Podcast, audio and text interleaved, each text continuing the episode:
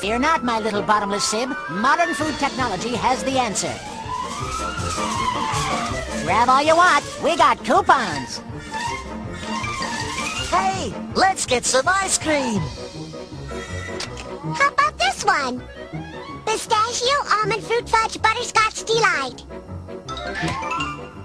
Ingredients. Zinc trisodium aspartate, sorbitol and bisulfate, oxide beta-carotene, lactic acid carabine. Grade A milk emulsified, maltodextrin alkylide, silicon dioxide, lots of sugar. Hey, all right. Calcified synthetic salt, artificial barley malt, glycerin and aspartate, folic acid. That tastes great. Monosodium glutamate, dehydrated calciumate, soybean oil, butter fat, caramel sensor. Welcome, my friends, welcome to another edition of the Corbett Report. I am your host, James Corbett, podcasting to you as always from the sunny climes of western Japan on this 12th day of October 2008. Once again, I would like to welcome all the new listeners to the Corbett Report who have found the podcast after viewing this week's edition of our weekly YouTube documentary series, U.S. Army Prepares to Invade U.S. I'd like to encourage all of my listeners to visit CorbettReport.com, where you can subscribe to this podcast, as well as our video, article, and interview RSS feeds. And as always, if you don't know how to sign up for an RSS feed, you can always sign up for our email subscription list by clicking on the subscribe tab on the left side of the homepage. I'd like to thank my listeners who are continuing to spread the word about this podcast and the Corbett Report website by posting links all over the web. In the last week, links to the Corbett Report have appeared not only on Infowars.com and PrisonPlanet.com, but on such diverse sites as Current.com, SpikedHumor.com, DailyNewscaster.com, and even the Huffington Post. A heartfelt thank you to all of those listeners who are standing up and taking action in the info war, continuing to spread this information as we continue to destroy the lies of the controlled corporate media.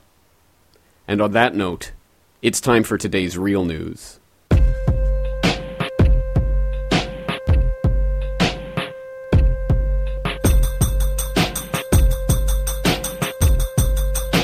Our first story comes from the Corbett Report, 12th of October 2008. The birth of the global dictatorship. Media propaganda at fever pitch as banker takeover proceeds. An emergency meeting taking place in Washington this weekend is bringing together finance ministers and central bankers from the Group of Seven Nations, as well as their G20 counterparts. According to U.S. Treasury Secretary Henry Paulson, the meeting is intended to discuss ways to further enhance our collective efforts to confront the crisis that has frozen credit markets around the globe. Now the World Bank president is musing about a new global economic authority. The IMF chief is cheerleading the first coordination between advanced countries and the rest of the world, something the WTO hasn't been able to accomplish. And the CFR is relishing the chance to implement a global monetary authority, just like they've been writing about for years. Add to this the historic joint cut in interest rates by central banks around the world last week.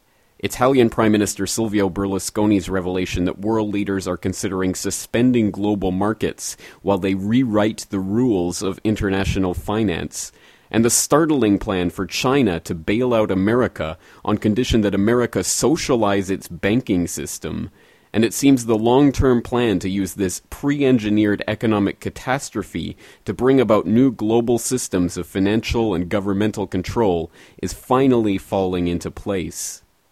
This is, of course, precisely what the Corbett Report has predicted time and time and time again, in line with what other analysts have been saying for years.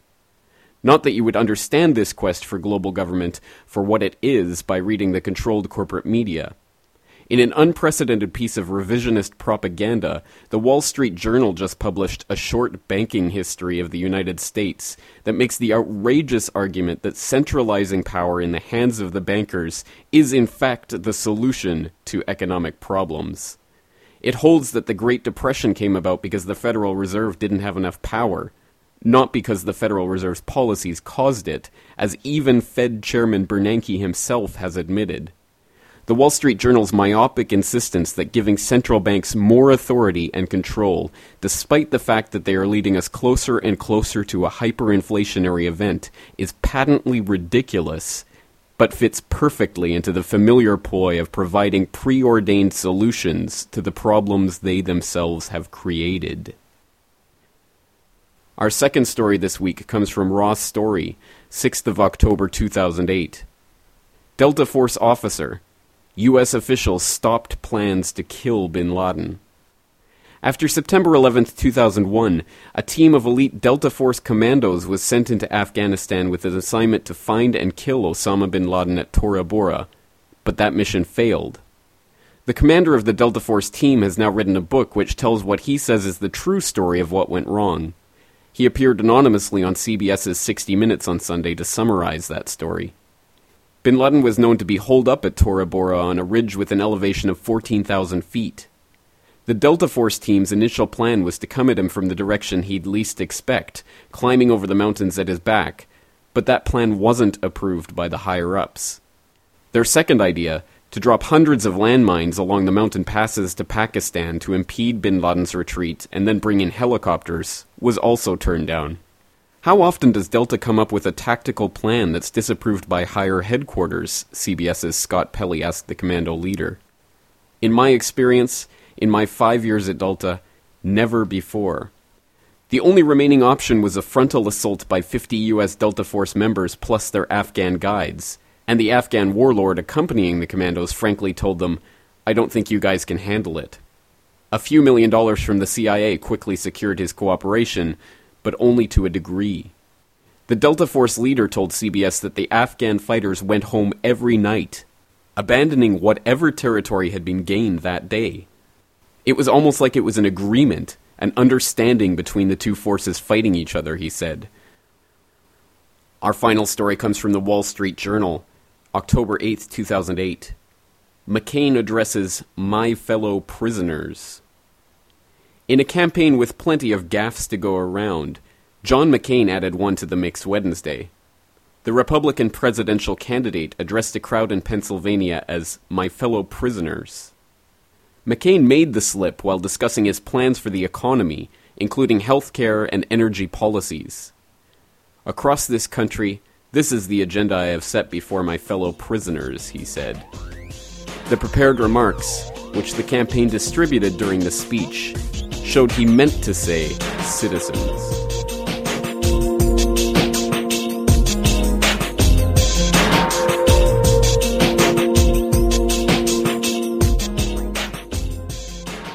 Welcome to episode 59 of the Corbett Report Codex Alimentarius. In recent years, a disturbing problem has been rearing its ugly head. This is the latest imported Chinese food product to be withdrawn from Australian supermarket shelves Kirin milk tea. Consumers are advised not to drink it and keep the tea away from children. It's the fourth imported food item from China to be withdrawn from Australian supermarkets. Last year, nearly 4,000 pets died in the United States after eating pet food contaminated with melamine from Chinese ingredients. The Retail Grocers Association says the warning signs about melamine contamination have been around for over a year, and Australian authorities should have moved faster. It was not only pet food, it was also food that was made for human consumption. They, the FDA, brought this to the American people's attention in April of 2007. So far, there are no reports of Australians becoming ill from eating any of the four withdrawn products. Our advice for consumers is don't consume the white rabbit lollies or the koala biscuits. Do dispose of them safely. But if you have eaten them, look, it's not a long term, it's not a major safety risk. Is there a safe level of ingestion of this? I don't believe there is. Um, if there's a safe ingestion level of rat droppings, do I want to get my diet up to a point where I'm eating up to the, the safe ingestion level of rat droppings? I don't think so.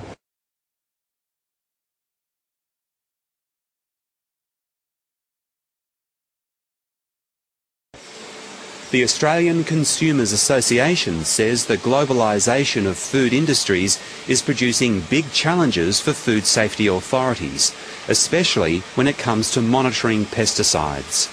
Today, Chinese milk products were still being withdrawn from supermarkets throughout the world, and the signs are that more products may yet be recalled.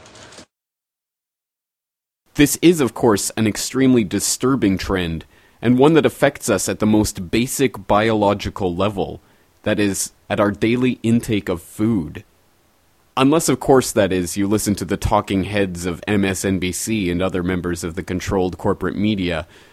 That's right, apparently, tainted food is actually a good thing about inflation, that's another interesting point because a lot of people like to say uh, scaremonger about China, right? A lot of politicians, and I know you talk about that issue all the time. I think people should be careful what they wish for on China. You know, if China were to revalue its currency, or China is to start making, say, toys that don't have lead in them, or food that isn't poisonous, their costs of production are going to go up, and that means prices at Walmart here in the United States are going to go up too. So I would say China is our greatest friend right now. They're keeping prices low and they're keeping prices for mortgages well, assuming that we don't buy into that propagandistic garbage, the problem of tainted food is, of course, a very real one. So it seems that we have the problem, that is, those naughty manufacturers in China slipping melamine and other tainted goods into our food supply, which, of course, is increasingly global in scope. And we now have a reaction. We are upset and concerned by this and want it to stop. Well, there must be a solution. What are they going to do about it? Well, luckily, those wonderful concerned people at the World Health Organization have an answer. It's called Codex Alimentarius. And in fact, it's been around for a very long time. Since 1963, in fact. You can find out more about Codex Alimentarius by going to their homepage at codexalimentarius.net, where you can read right on their front page that, quote, the Codex Alimentarius Commission was created in 1963 by FAO and WHO to develop food standards, guidelines, and related texts such as codes of practice under the joint FAO WHO Food Standards Program. The main purposes of this program are protecting health of the consumers and ensuring fair trade practices in the food trade and promoting coordination of all food standards work undertaken by international governmental and non governmental organizations. End quote. Reading through the various information available online, both at the Codex Alimentarius site and others, it can quickly be determined that Codex Alimentarius was essentially set up as an international trade commission, an extension of the UN operating under their World Health Organization and Food and Agriculture Organization. All of this sounds so far so good, and a potential solution to the problem of tainted food being added to the global food supply by countries with lax food standards. Now, the Codex Alimentarius, being a branch of the WHO, FAO, and ultimately the UN, is of course merely international trade guidelines and have no regulatory force. However, looking at the World Trade Organization website, it can be found that the WTO has in fact adopted the Codex Alimentarius as part of its trade agreement. From a page from the WTO website entitled The WTO and the FAO WHO Codex Alimentarius, the following can be found. Quote, the WTO's SPS agreement states that to harmonize sanitary and phytosanitary measures on as wide a basis as possible, members shall base their sanitary or phytosanitary measures on international standards, guidelines, or recommendations. The agreement names the joint FAO WHO Codex Alimentarius as the relevant standard setting organization for food safety. End quote. Indeed, regulating international trade guidelines for food safety is not the only thing that the Codex Alimentarius does. It also has branches which operate in highly diverse fields related to food safety, including biotechnology, which of course is the bland sounding euphemism for genetically engineered food. On the FAO.org website, there's a page called Biotechnology GM Food, which says the following Quote, In 1999, the Codex Alimentarius Commission established an ad hoc intergovernmental task force on foods derived from biotechnology to consider the health and nutritional implications of such food. It is tasked with developing standards, guidelines, or recommendations, as appropriate, for foods derived from biotechnology or traits introduced into foods by biotechnology. It seems then that the Codex Alimentarius is an extremely large organization with branches and tentacles that affect basically all aspects of food preparation and international trade. Surprising then that so few people have heard of this Codex Alimentarius, and that's perhaps because it does not bear much scrutiny before revealing some very disturbing secrets. At this point, I'd like to turn to an excellent and very informative documentary on Codex Alimentarius, which I would highly recommend that each and every one of my listeners watch for themselves and then attempt to distribute to other people. The video features Dr. Rima Laibow of the Natural Solutions Foundation, which can be found at healthfreedomusa.org. This is an excellent organization which is helping to raise awareness of many very important health freedom issues in the United States and around the world, and we'll talk more about that organization later. But right now, let's listen to Dr. Rima Laibow talking about Codex Alimentarius.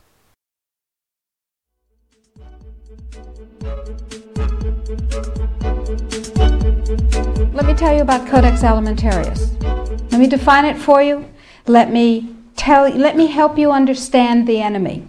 And let me assure you that absolutely nothing that I'm going to tell you is exaggerated, is interpolated, or is imagined. Everything I'm going to tell you is documented. And it's a great deal of it is documented on my website, which is www.healthfreedomusa.com one word, healthfreedomusa.org. Let me back up and tell you that I've been watching Codex come toward us for about the last decade. And I've been watching the votes in Congress, which, God help us, is our bastion of support and protection against Codex, and I'll explain why that is. I've been watching the votes to protect our health freedom dwindle until finally, in the 109th Congress, without a good deal of activity, we didn't have the votes to protect us. I've been watching Codex accelerate, and I've been watching it expand, and I've been getting more and more troubled. Let me give you a brief rundown of Codex then. After the Second World War, the Nuremberg tribunals were held in which people who had committed crimes against humanity were judged by the world community in a court run by the United States and Britain, and they were sentenced to terms in prison if they were found guilty of crimes against humanity. One of the people found guilty of crimes against humanity was the president of a, a huge industrial megalith called IG Farben. IG Farben produced the gas used in the gas chambers, Zyklon B. They produced the steel for the death camps and the railroad lines. They produced the munitions, they produced chemicals, they produced all kinds of stuff. They produced pharmaceuticals.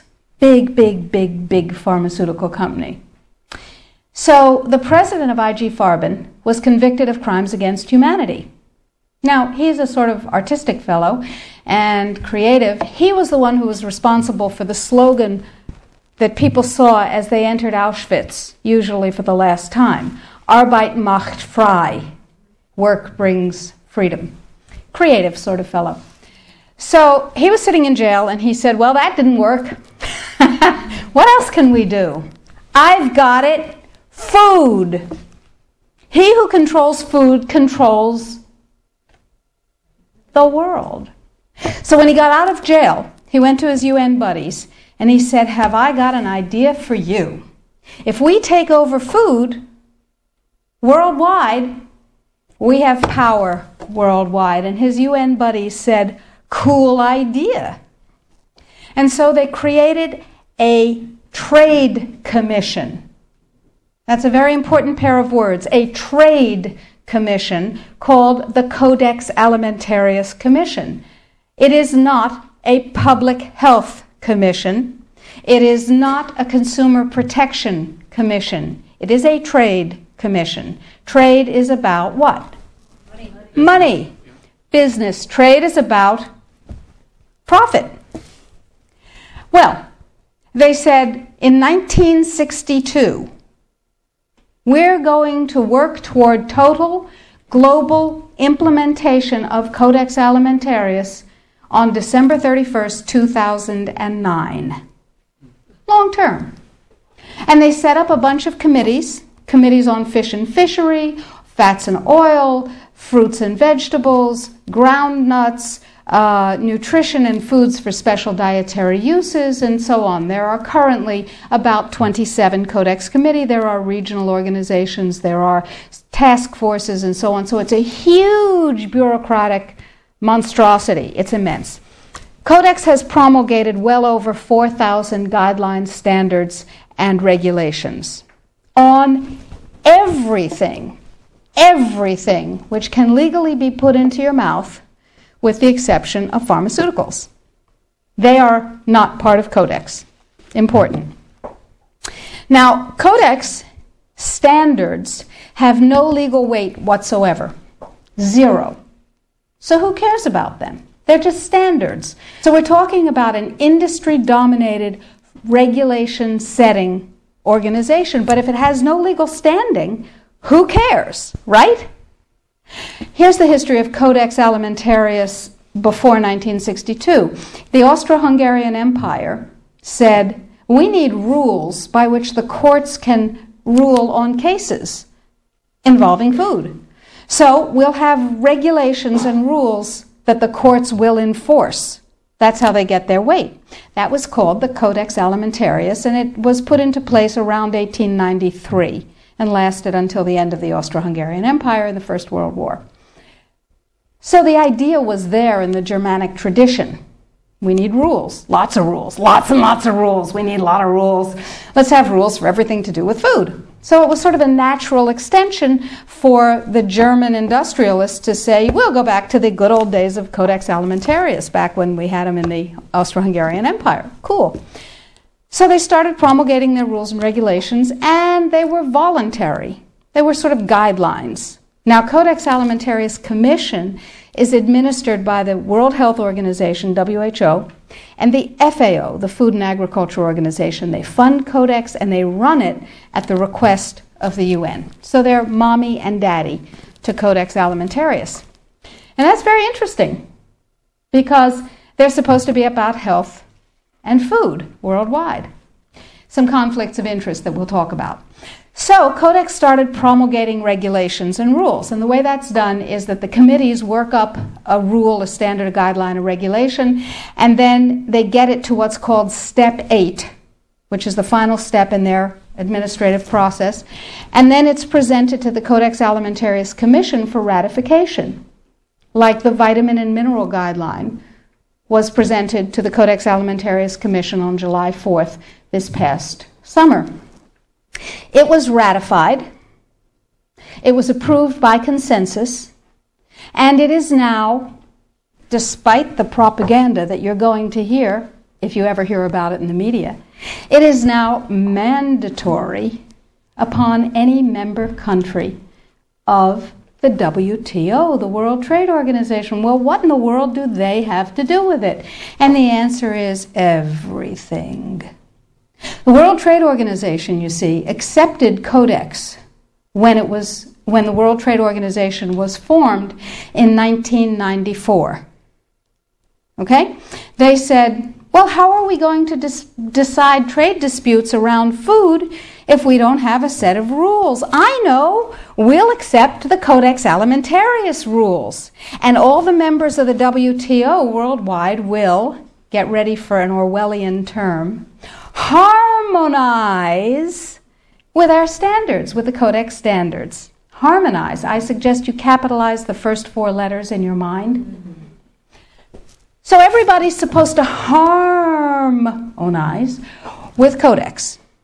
And when they harm Onais with Codex, then if they get pulled into the World Trade Organization dispute resolution process, they have a chance of winning. Because, here's the kicker. You ready for this one? If two countries go into the World Trade Organization dispute resolution process, and one of them is Codex compliant, and one of them is not Codex compliant, the one that is Codex compliant automatically wins regardless of the merit of the case. People are using Codex compliance as a weapon in a much bigger economic battle. So, every country in the world is racing to do what? To become Codex compliant. So, in the United States, the situation is okay, how do we become Codex compliant when we have laws that protect us? And you have to remember that Codex does not serve consumer well being, does not serve health.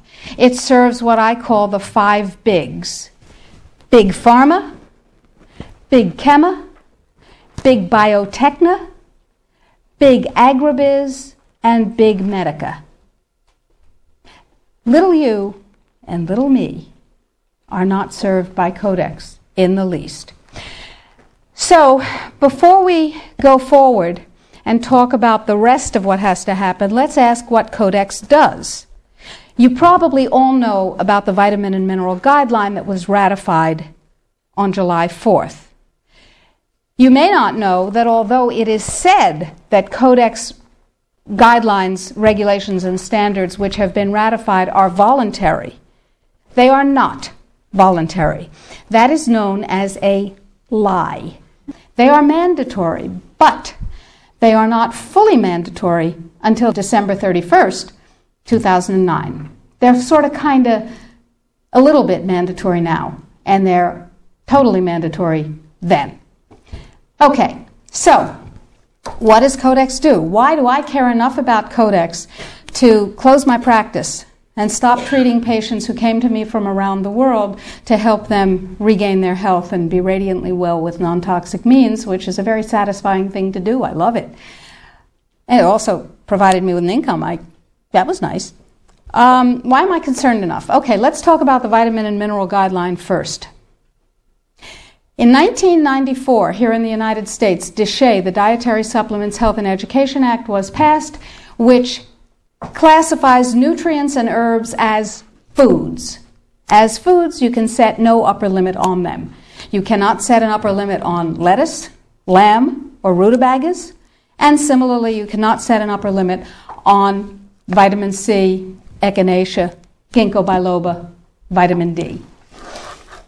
And access to nutrients is freely given to us. We are allowed to have any nutrients we want because, and this is a very important point, under common law, anything not forbidden is permitted.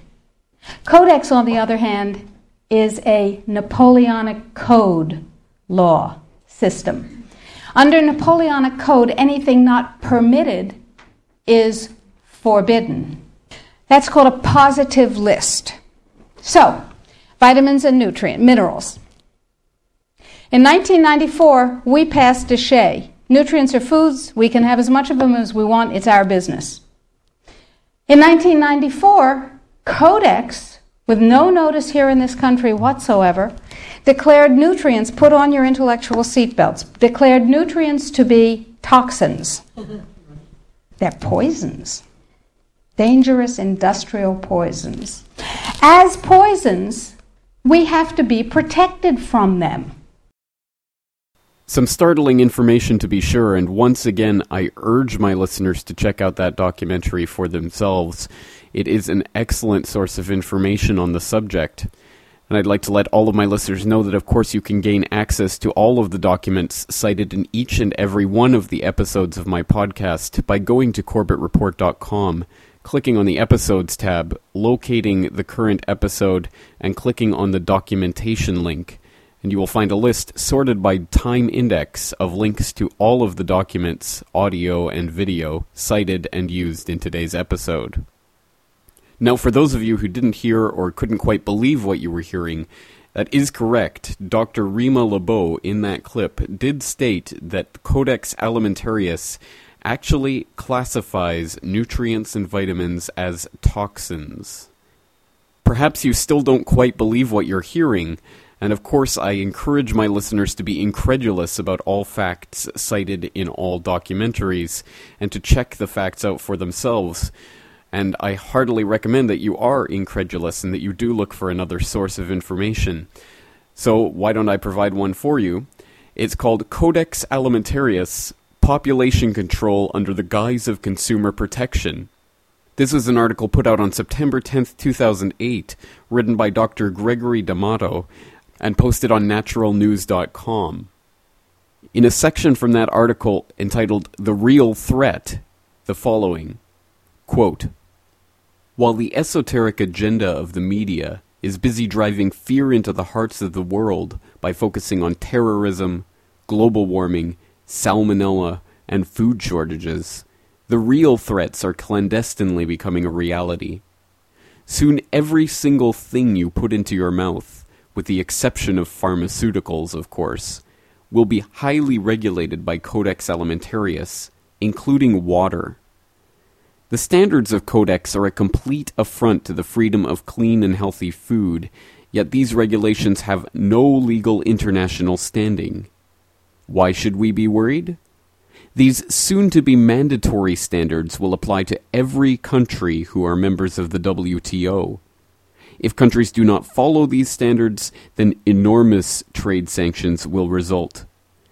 Some Codex standards that will take effect on December 31st, 2009, and once initiated are completely irrevocable, include all nutrients, vitamins, and minerals are to be considered toxins, poisons, and are to be removed from all food because Codex prohibits the use of nutrients to prevent, treat, or cure any condition or disease. All food, including organic, is to be irradiated, removing all toxic nutrients from food, unless eaten locally and raw. Nutrients allowed will be limited to a positive list developed by Codex, which will include such beneficial nutrients like fluoride, 3.8 milligrams daily, developed from environmental waste. All other nutrients will be prohibited nationally and internationally to all Codex compliant countries. All nutrients, example COQ10, vitamins A, B, C, D, zinc, and magnesium, that have any positive health impact on the body will be deemed illegal under Codex and are to be reduced to amounts negligible to human health. You will not even be able to obtain these anywhere in the world, even with a prescription. All advice on nutrition, including written online or journal articles or oral advice to a friend, family member, or anyone, will be illegal. This includes naturalnews.com reports on vitamins and minerals and all nutritionist consultations. All dairy cows are to be treated with Monsanto's recombinant bovine growth hormone. All animals used for food are to be treated with potent antibiotics and exogenous growth hormones. Mandatory use of growth hormones and antibiotics on all food herds, fish, and flocks worldwide implementation of unlabeled GMOs into crops, animal, fish, and trees.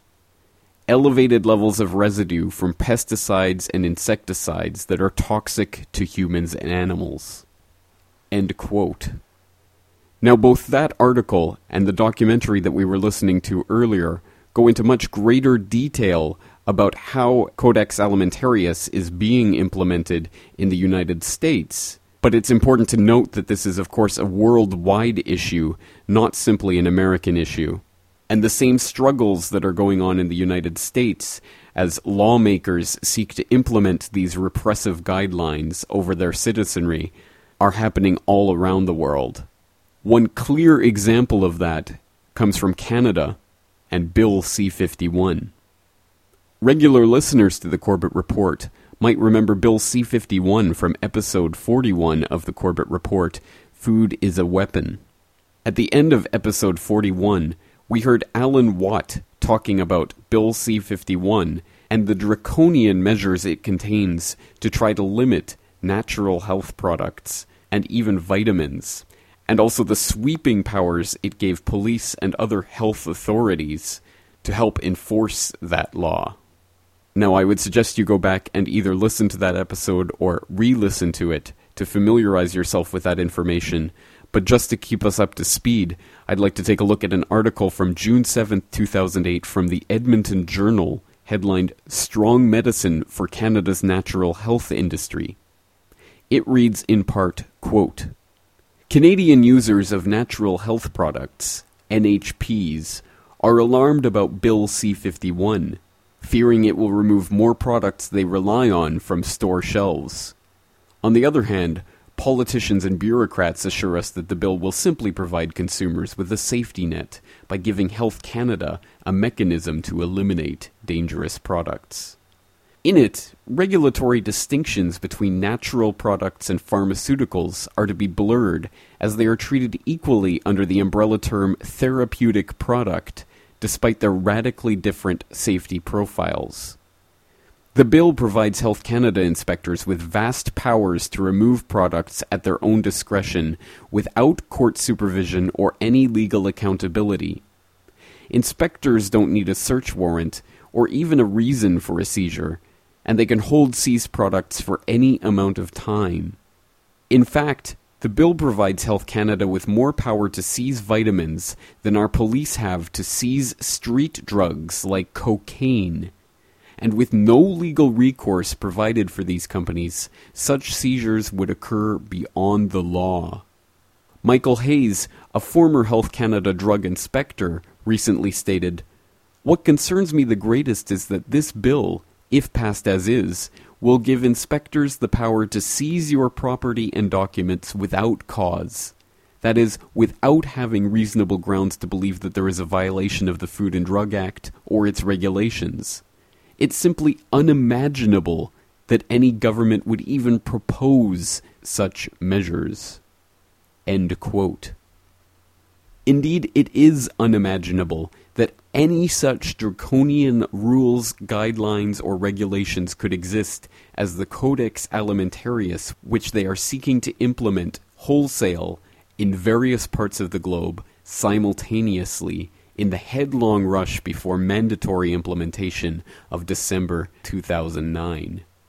It's important to note that there is also a coordinated media effort to sell Codex Alimentarius to you without ever even referring to Codex Alimentarius. If you're like me, you've probably never even heard of Codex Alimentarius in the corporate controlled media, but you may have heard headlines like this BBC News, 14th of June 2001. Vitamin C may harm as well as heal. Deseret News, Salt Lake City, May 18th, 2006. Vitamin pills may not help and may do harm. FoxNews.com, October 4th, 2008. Organic food offers little more than peace of mind, critics say. Of course, there are hundreds more articles like these ones, and I suggest you go check them out for yourselves if you can stomach the propaganda in them. But there is undoubtedly a coordinated effort ongoing to sell the fact to you that you do not need vitamins and nutrients to live, that in fact you are not best served by eating natural products, but by eating the manufactured, processed industrial chemicals which pass for food these days. Why? What is the need to sell this to you? And what is the aversion to talking openly about Codex Alimentarius in the media? Why are bills like Bill C 51 in Canada presented outside the context of this larger story so that it can be connected to what's happening in the US, in the EU, in Australia, and indeed in all of the 170 member countries of the WTO simultaneously. Indeed, it's difficult to gain a perspective of just what is at stake in the implementation of these laws. In order to get a better understanding of that, I'd like to turn to another documentary. This one, a 2005 documentary on Codex Alimentarius called We Become Silent. Towards the end of the documentary, there's a very good breakdown of just what is at stake in the issue of health freedom and the control over what we put in our own bodies. That most basic of human freedoms, and that one which Codex Alimentarius specifically seeks to eradicate. It has been said many times that democracy is the dream of all who are oppressed, the hope of those imprisoned by fear or injustice. But the sad truth, that which is almost too sad to acknowledge, is that the betrayal of democracy began long ago, when profit replaced the will of the people and corporate lobbyists became the masters of the universe. Alarm bells are going off everywhere. The American people are way ahead of the Congress and have figured this out, and it's only a matter of time until Congress is beaten into, you know, coming around on these issues. I mean, it, it, but if we don't do it soon, it could be too late. If it is true what a great civil and human rights leader once said that our lives begin to end the moment we become silent about things that matter, then freedom has already begun to atrophy because of our inaction. Slowly, sovereign rights fade away as surely as the ink on an old declaration is removed by time. The pursuit of happiness, the promise of equality, of personal choice, are chipped away by complacency, and over time become barely visible in the world around us. If we had treasured it more, some say, if we demanded government cooperation, not interference, if we had exercised our freedoms every day, every week, just like the forces of power and money have done, if, yes, if only. I think that we should all get together and fight for our rights. I think that these are God-given rights. I think this is a legacy that was given to us at the beginning of time, and we should fight like crazy so that people can maintain their rights from now and forever. There are some who say this is a battle that cannot be won. We are the David, they are the Goliath. But it's too important to sit it out and allow the multinational corporations and the regulators to inform us what our freedom should be. If we don't demand medical freedom of choice, we will lose it. It's critical that the people of Europe, the people of Asia, Africa, the Americas, and the rest of the world come together so that we can protect our health freedom for our generation and those of the future. This, then, is your call to action. It is one of enlightened self-interest, a righteous cause that even the high priests of profit cannot defeat. It is a real drug war, a fight for health freedom, a struggle for human rights. And so you get the government you deserve if you don't speak up. The only way to have good government free from all the things that are happening to us is if the citizens stand up and are not doing it. They have to stand up and be counted. And if you put enough effort, the good guys win. It needs to be done. Modern medicine has led us to Babylon and a wasteland of expensive and often ineffective options.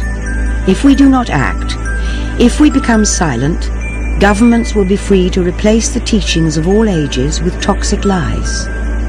Timeless natural medicines, foods and herbs with which we have evolved, culled from thousands of years of collected wisdom, will be swept away, crushed under the myopic weight of corporate greed. Yet we often forget how much power we actually wield, and that we are the creators of our own place on this planet. Amid the sea of faces, there is an honorable cartel forming, one for the benefit of mankind. You must join the battle by protecting yourself and your family from health frauds. When you're in trouble, that's not always easy. But in the end, being victimized can be far worse. It can mean not only your money, but your life.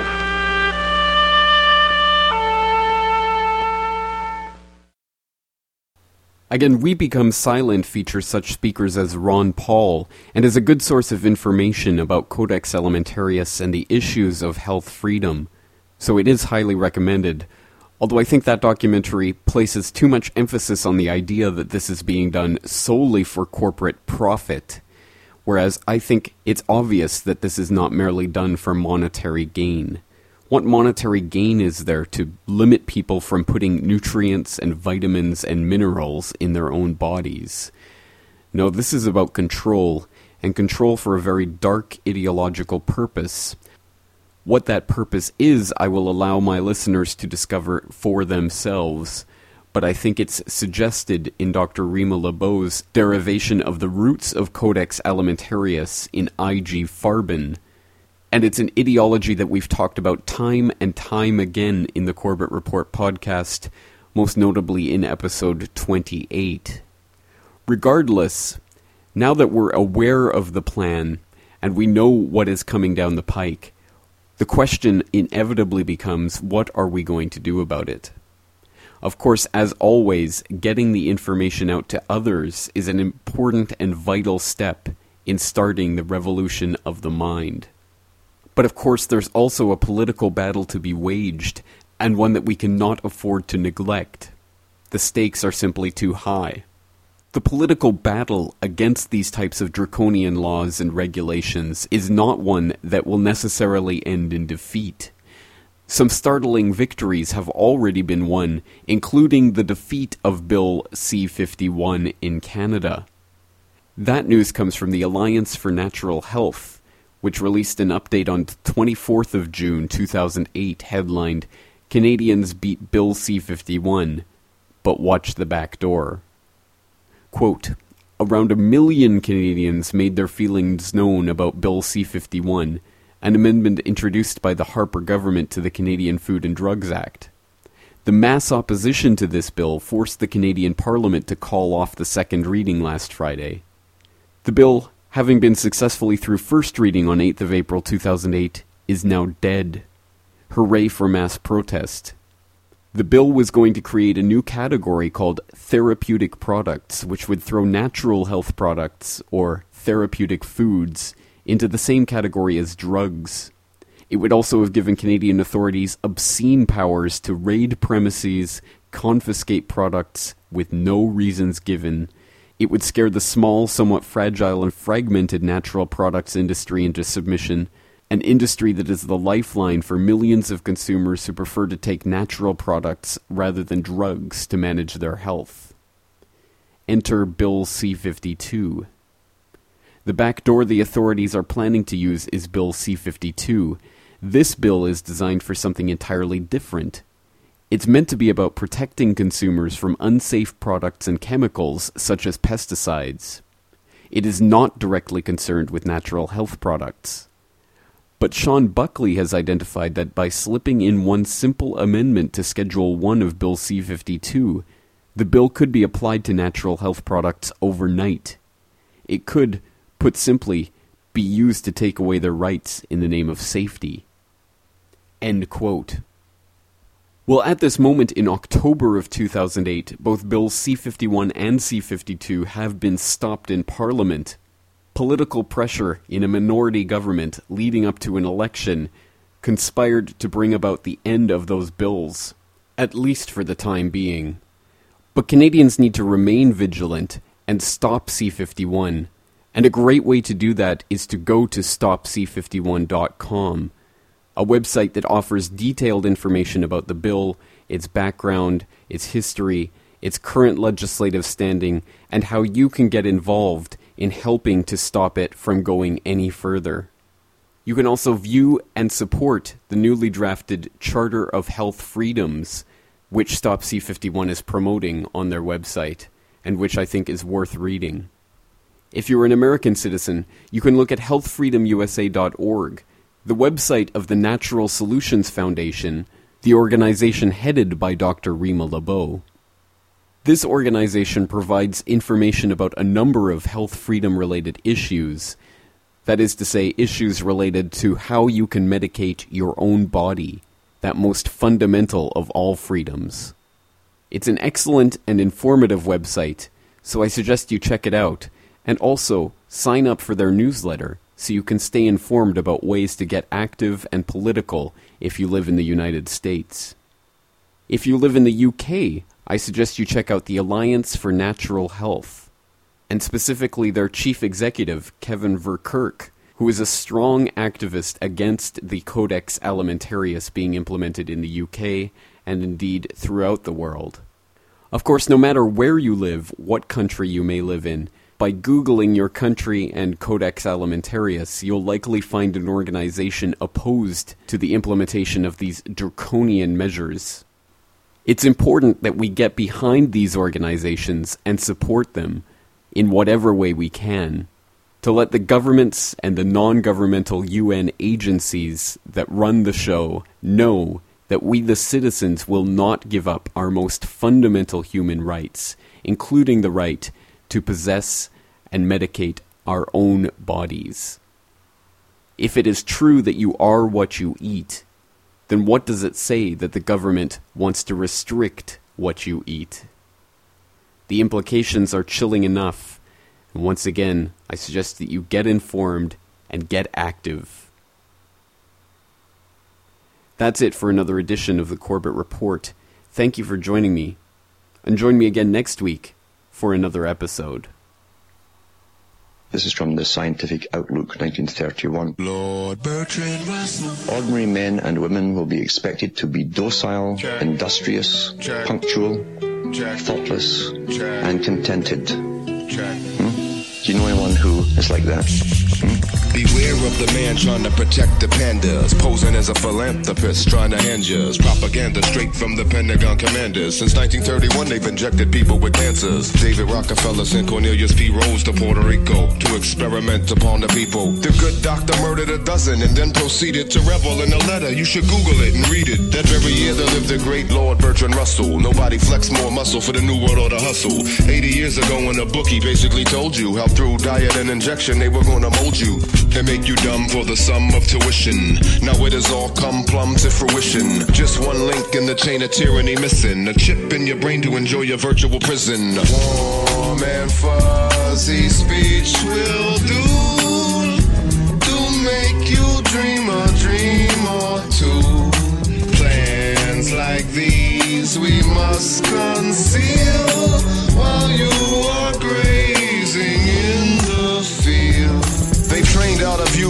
essential ability to think for yourself and reach your potential ability as they celebrate the West infertility. And if you dissent, you will be sent to a mental facility. Scientific psychology perfected and pure as gradualism. They know you will accept it for sure. Not long ago, the sky was a deep blue azure, but most people don't even look up at it anymore. So when you tell slaves they've been getting sprayed like roaches, their eyes glaze like they're under some kind of hypnosis. Trying to follow along with the ticker tape, They brains put in an alpha state from the flicker rate. Nothing says nothing like stovetop stuffing. What you think they call a shit the idiot box for nothing? High definition television's mandatory. Move closer. We want you to understand the story. Warm and fuzzy speech will do to make you dream a dream or two.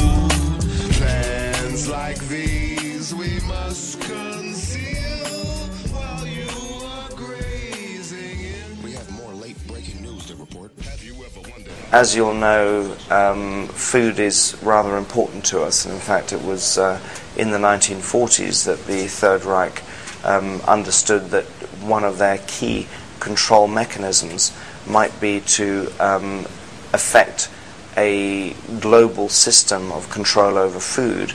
And um, many researchers have actually tracked the evolution of those ideas into the establishment of the Codex Alimentarius Commission in 1962-63.